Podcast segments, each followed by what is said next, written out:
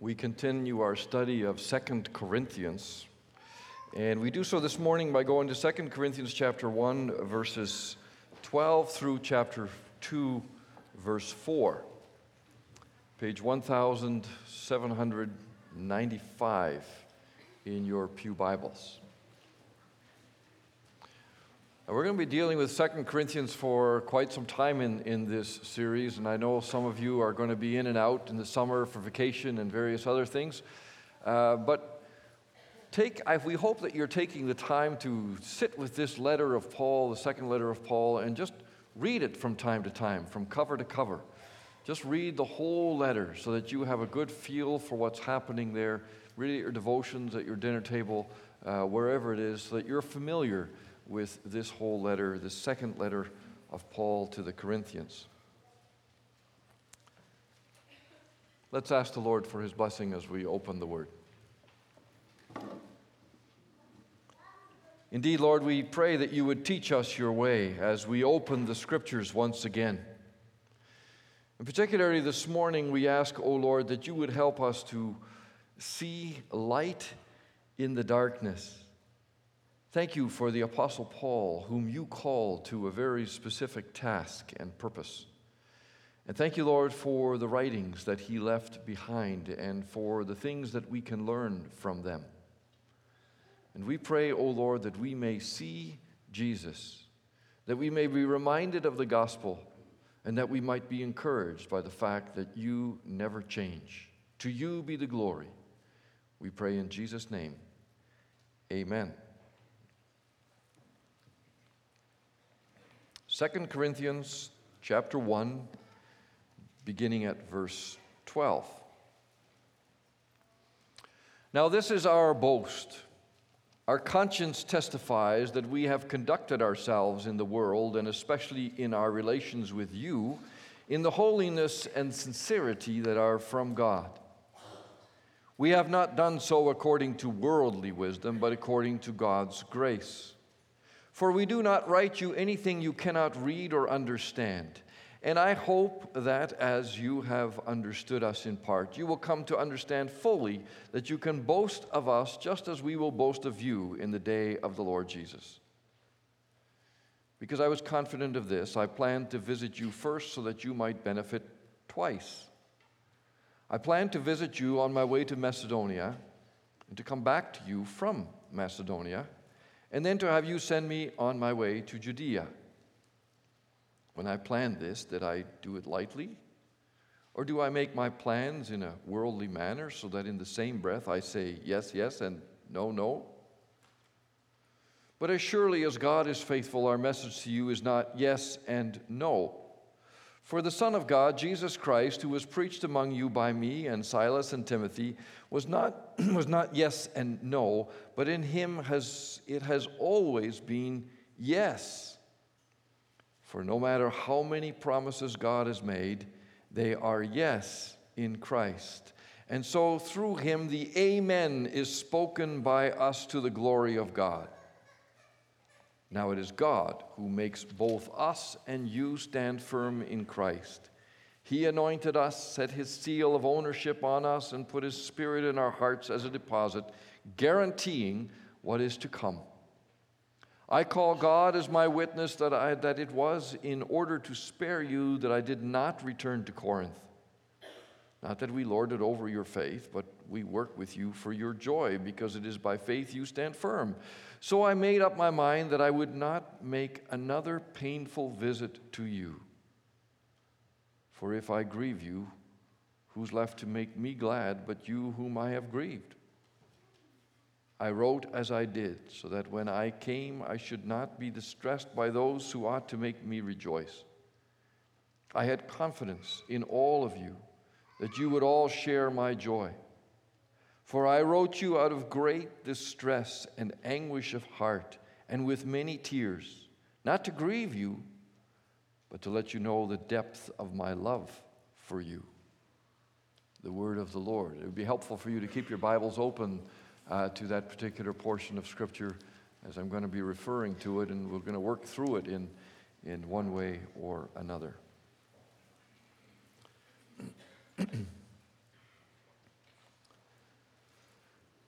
Brothers and sisters in Christ, on Wednesday evening of this past week, as many of you know, a 21 year old white man joined a Bible study group at the Emanuel AME Church in Charleston, South Carolina.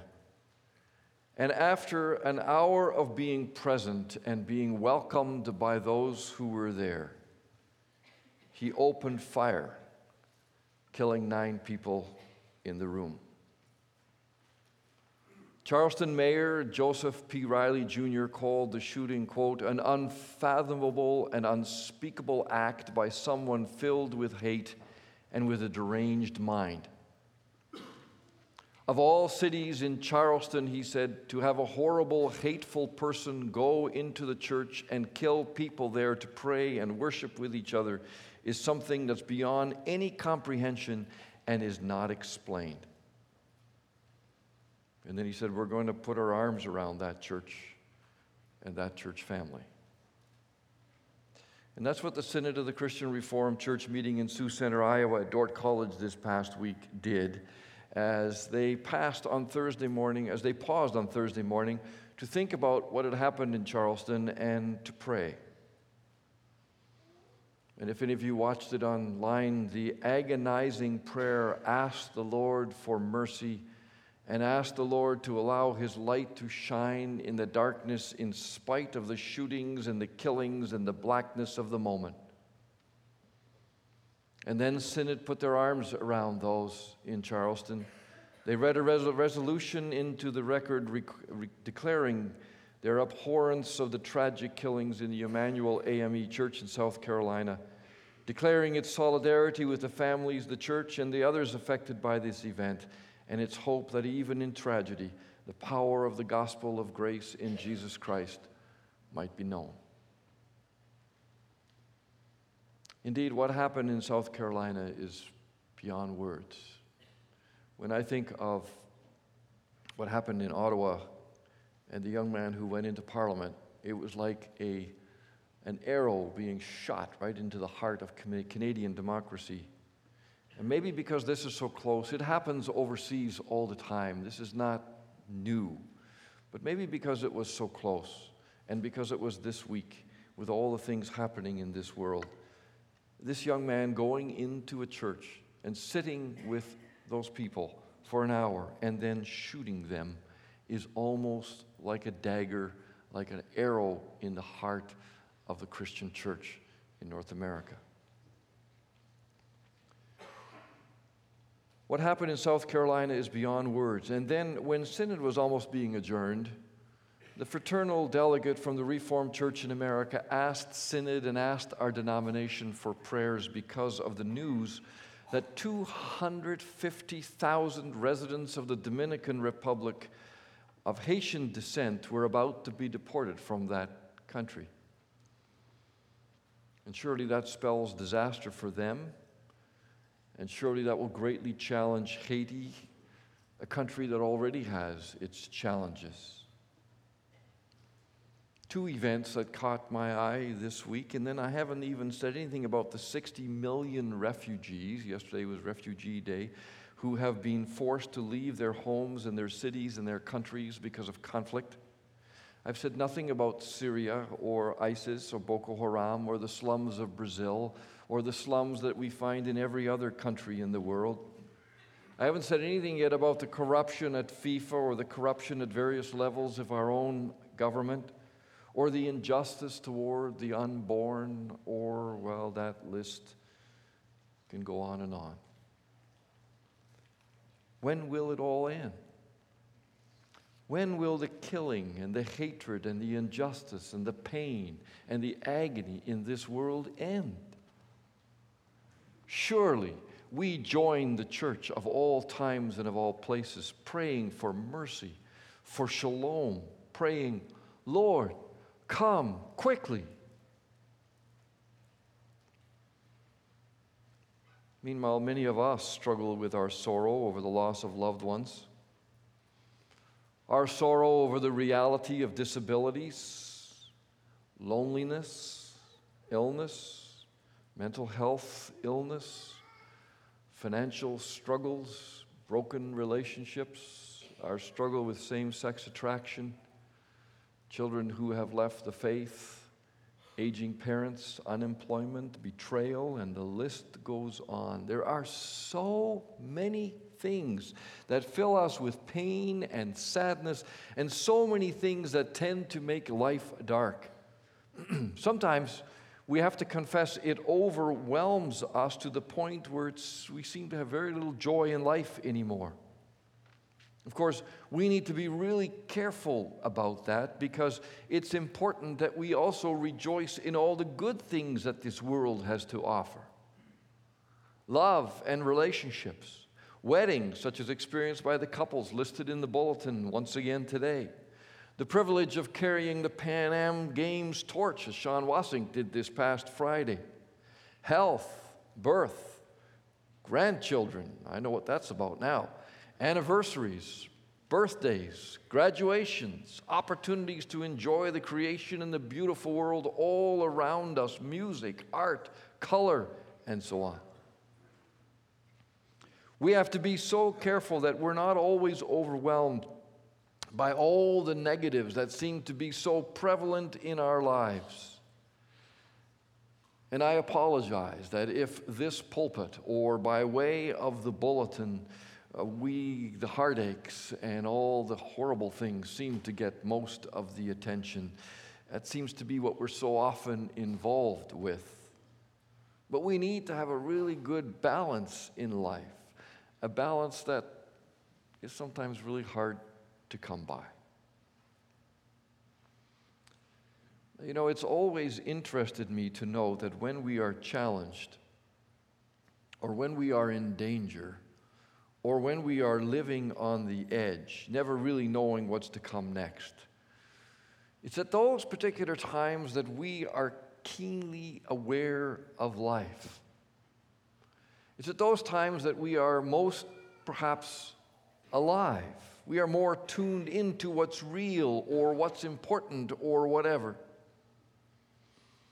Many of the people that I have had the privilege of dealing with over the years who understood that life was precious and that they only had so much time left to live tended to be people who were incredibly aware of the beauty of the flowers, the wonder of creation, the love of a spouse or their children.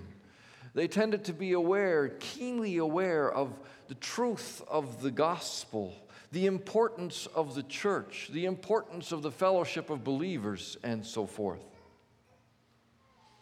Those for whom life is a challenge and who live on the edge seem to have a fresher take on what is just, seem to have an uncanny ability to make sure that they're right not only with the Lord but also with others around them. Many people who find themselves struggling in life are also people who seem to have a clear sense of priorities, a sense of what's important and what's incredibly unimportant, a sense of what they ought to tackle and what they ought to walk away from. They don't take anything for granted. And therefore, they seem to be fully alive perhaps because they are close and seem to understand what it means to have that life taken away from them. There's a keen sense of life amongst those who live on the edge. And if you ever read any books by those who were taken captive or so, who were hostage, they felt incredibly alive in those situations, even though they were so broken and they were as good as dead. Now, one of these people, certainly as we come to meet him in Second Corinthians, was the Apostle Paul.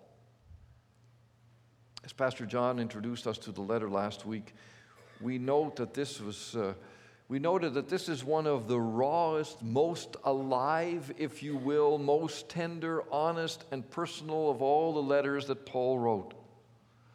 The apostle didn't hold back. He wrote what was on his heart and he made it very clear to the Corinthians just where he stood in relationship to that church, in relationship to his Lord, and in relationship to the gospel of Jesus Christ.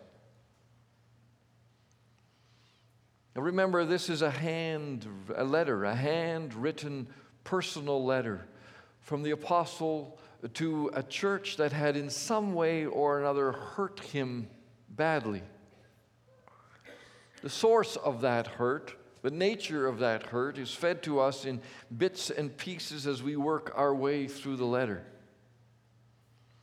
We know that while Paul was in Ephesus, while on his third missionary journey, he made a side trip to Corinth, his first time back after having planted the church there. And that short side trip to Corinth, for some reason, didn't go well for him. In fact, he referred to it in chapter 2, verse 1, as the painful visit. A visit he wasn't particularly looking forward to reliving. Just what happened to make it a painful visit, we're not told. We are told, however, that the apostle had a great love for the Corinthians. Look at what he writes in chapter 4, 2, verse 4. And it was this great love for, Cor- for Corinth that caused him to write this letter. It was also his great love for the church, in spite of the pain that they caused him, that he had planned to visit them on his way to Macedonia and then on his way back from Macedonia and Macedonia is a ter- territory north of where Corinth was located. And he wanted to visit them so that they might benefit twice, verse 15. That is, that they might enjoy his company and he theirs, that they might rejoice in each other's presence, that they might be spiritually encouraged by him being there in person. And Paul was quite confident, a word that he used in verse 15, that he could visit the Corinthians because, from his particular point of view, he had nothing to hide. And notice he writes about that in verses 12 through 14.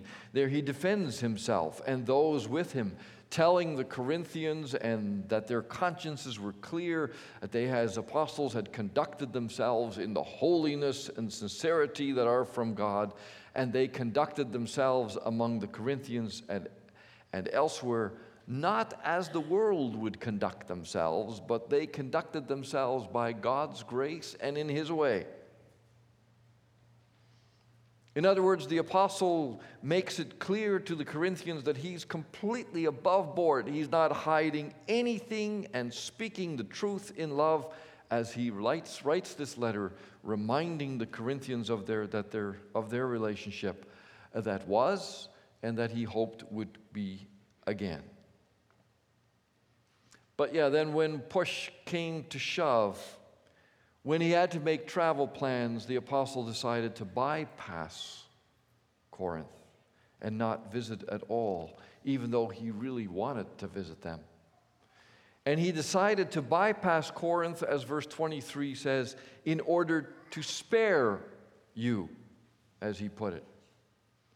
He decided not to go to Corinth, after all, for their own good, in order to allow them for a time perhaps to repent or to see what the issues were.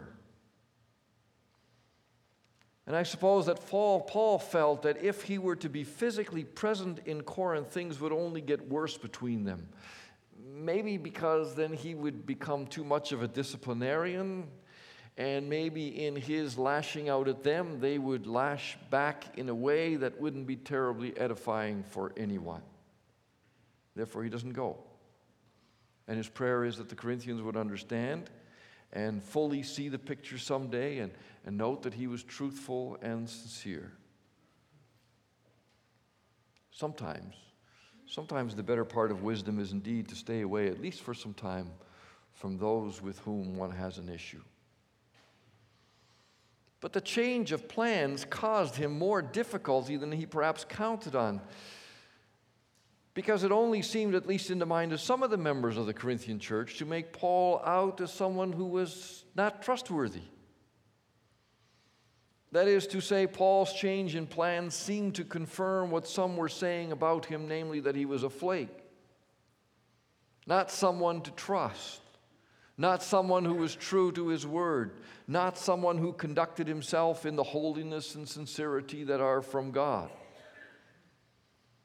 And consequently, I suppose, and that's probably the real sore point for Paul, if you couldn't trust Paul, if Paul's a flake, then perhaps the message he preached wasn't trustworthy either.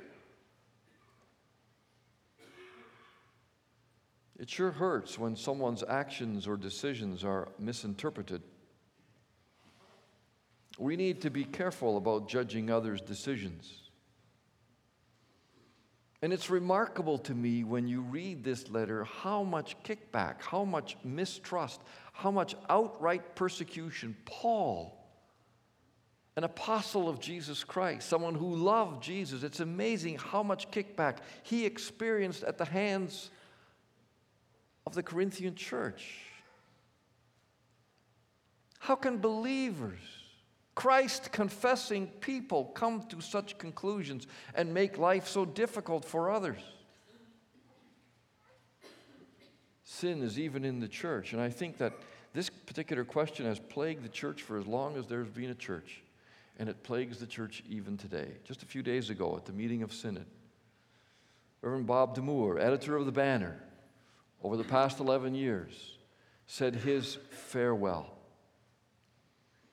And one of the things that he referred to in his closing remarks was not only the wonderful notes of encouragement he received over the years of his involvement as banner editor,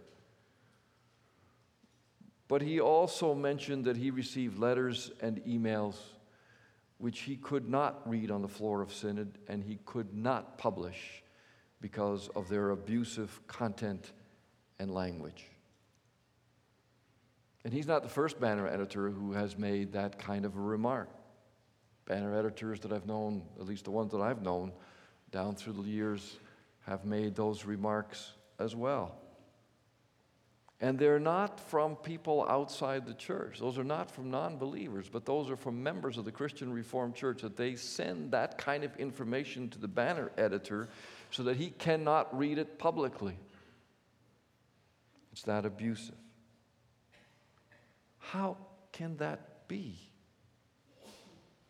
I cannot fathom that there are people in the church of Jesus Christ who carry such hatred, such spite, such venom, such mistrust against the church, a fellow church member. And I never know quite what to do with such approaches on the, follow, on the part of fellow members of the body other than pray that the Holy Spirit catches them, that they repent, and that they understand that such an approach is totally inappropriate and has no place in the body of Jesus Christ, no matter how much you may disagree with somebody else. Something obviously happened to Paul in Corinth, something that was enough to cause him to decide not to go there, but instead bypass it.